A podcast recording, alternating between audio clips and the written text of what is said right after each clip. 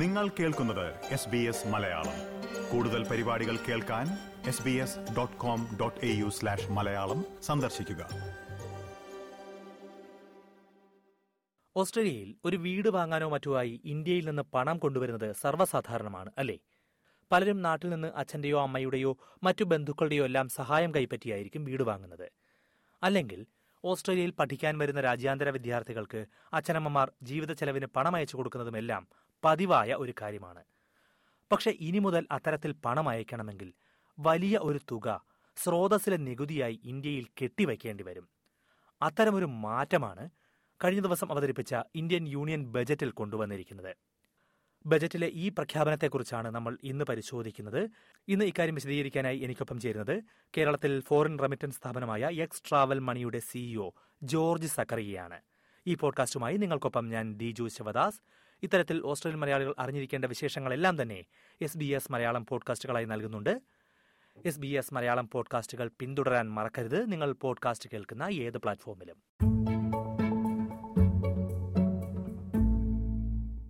നമസ്കാരം. ശ്രീ ജോർജ് സക്കറിയ. സ്വാഗതം S B S മലയാളത്തിലേക്ക്. Thank you Dijo for inviting me. ഈ ഒരു യൂണിയൻ ബജറ്റിൽ ഇന്ത്യയിൽ നിന്ന് വിദേശത്തേക്ക് പണം അയക്കുമ്പോഴുള്ള നിയമത്തിൽ അല്ലെങ്കിൽ അതിൽ സ്രോതസ്സിൽ നികുതി പിടിച്ചു വയ്ക്കുന്നതിനുള്ള നിയമത്തിൽ വലിയൊരു മാറ്റമാണല്ലോ വരുത്തിയിരിക്കുന്നത്. അപ്പൊ എന്താണ് ഈ മാറ്റം എന്ന് ആദ്യം ചുരുക്കി ഒന്ന് വിശദീകരിച്ചു തരാമോ നമ്മുടെ ശ്രോതാക്കൾക്ക് വേണ്ടി?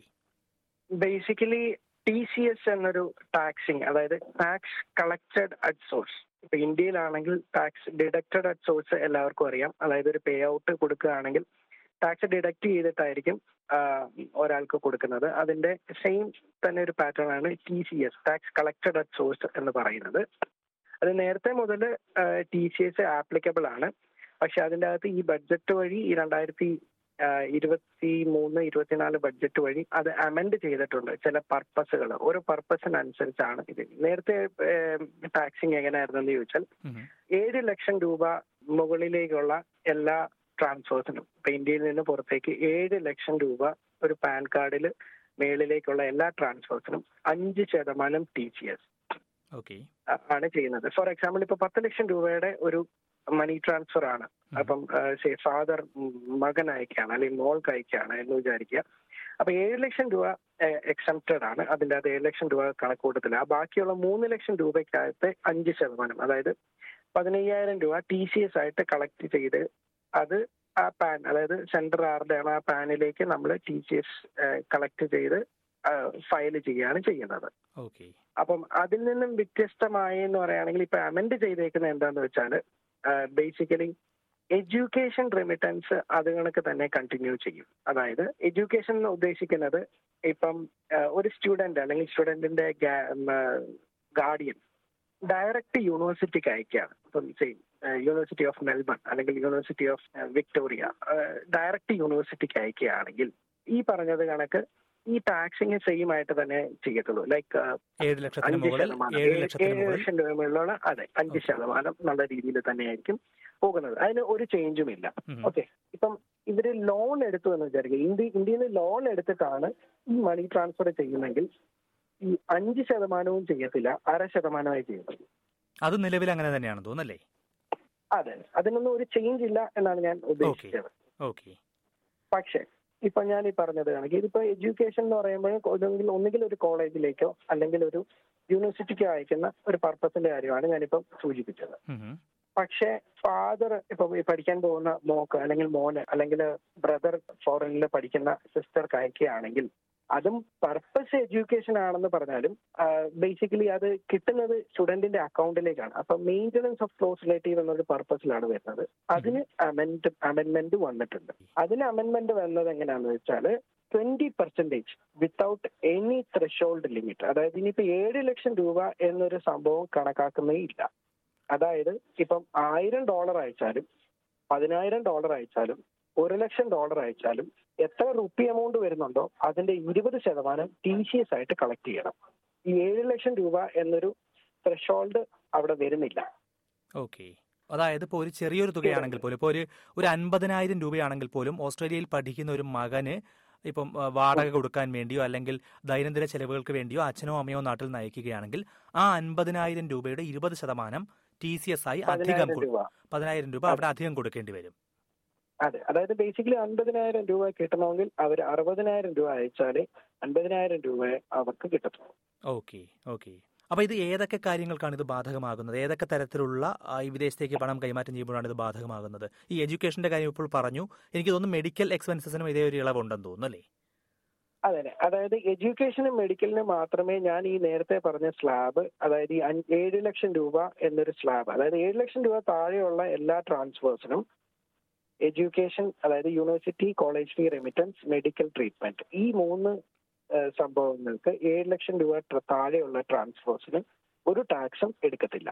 അതിന്. മേളിലുള്ള ട്രാൻസ്ഫേഴ്സിന് അഞ്ച് ശതമാനം ടി സി എസ് അടയ്ക്കും.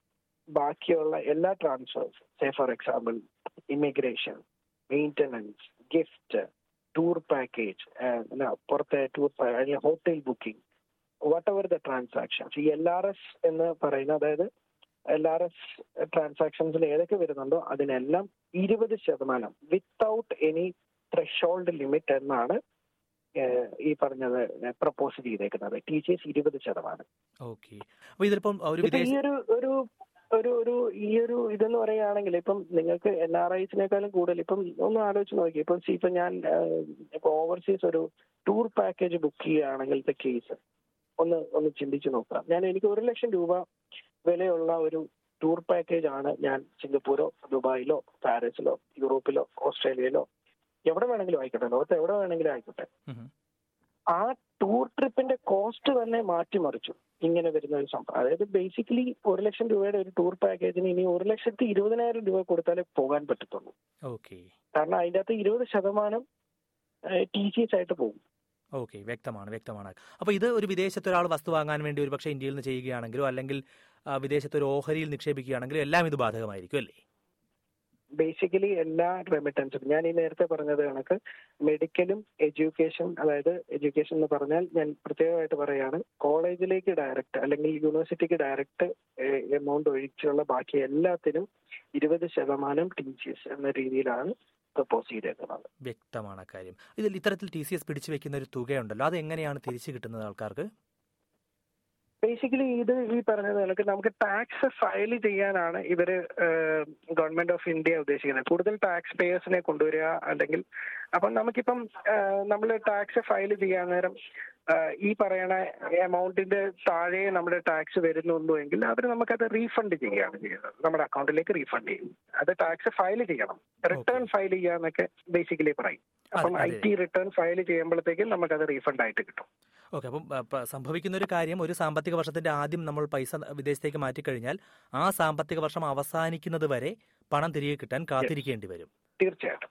ബേസിക്കലി സോഴ്സ് ഓഫ് ഫണ്ട് എല്ലാവരും കാരണം ഇത്രയും ആൾക്കാർ ഇപ്പം കഴിഞ്ഞിപ്പം ഞാൻ രണ്ടായിരത്തി പതിനാറ് മുതൽ രണ്ടായിരത്തി ഇരുപത്തിരണ്ട് വരെ നോക്കുകയാണെങ്കിൽ ഞാൻ കേട്ടനുസരിച്ചാണെങ്കിൽ ഏകദേശം പന്ത്രണ്ട് ലക്ഷം സ്റ്റുഡൻസ് ഇന്ത്യയിൽ നിന്ന് പുറത്തു പോയിട്ടുണ്ട്.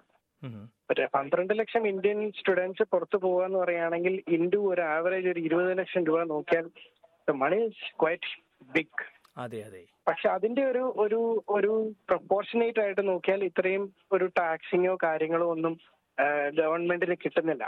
ഈ പേരൻസിന്റെ കയ്യിൽ നിന്നോ അല്ലെങ്കിൽ ഈ സോഴ്സ് അക്കൗണ്ടിൽ നിന്നോ അപ്പൊ അത് മോണിറ്റർ ചെയ്യാനും അത് കറക്റ്റ് ആയിട്ട് ടാക്സിങ് കറക്റ്റ് ആക്കാനുമാണ് ഇങ്ങനെയുള്ള ചേഞ്ചസ് ഗവൺമെന്റിന്റെ ഭാഗത്തുനിന്ന് വരുന്നത്. ഓക്കെ. എന്തായാലും വളരെയധികം പ്രധാനപ്പെട്ട ഒരു ഒരു വിവരമാണ് നമ്മൾ ഓസ്ട്രേലിയൻ മലയാളികൾക്ക് വേണ്ടി താങ്കൾ ഇപ്പോൾ പങ്കുവച്ചിരിക്കുന്നത്. എല്ലാ ഓസ്ട്രേലിയൻ വിദേശ ഇന്ത്യക്കാർക്കും വേണ്ടി താങ്കൾ ഇപ്പോൾ പങ്കുവച്ചിരിക്കുന്നത്. വളരെയധികം നന്ദി ശ്രീ ജോർജ് സക്കറിയ ഇത്രയും കാര്യങ്ങൾ ഓസ്ട്രേലിയൻ മലയാളികളോട് സംസാരിച്ചതിനെ. Thank you so much thank you for giving the opportunity with with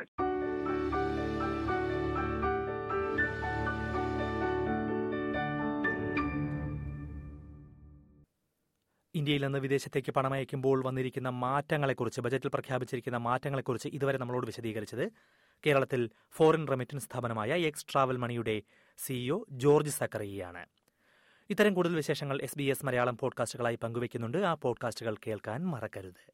അടുത്ത പോഡ്കാസ്റ്റുമായി വൈകാതെ തിരിച്ചെത്താം. Like share comment S B S Malayalam Facebook page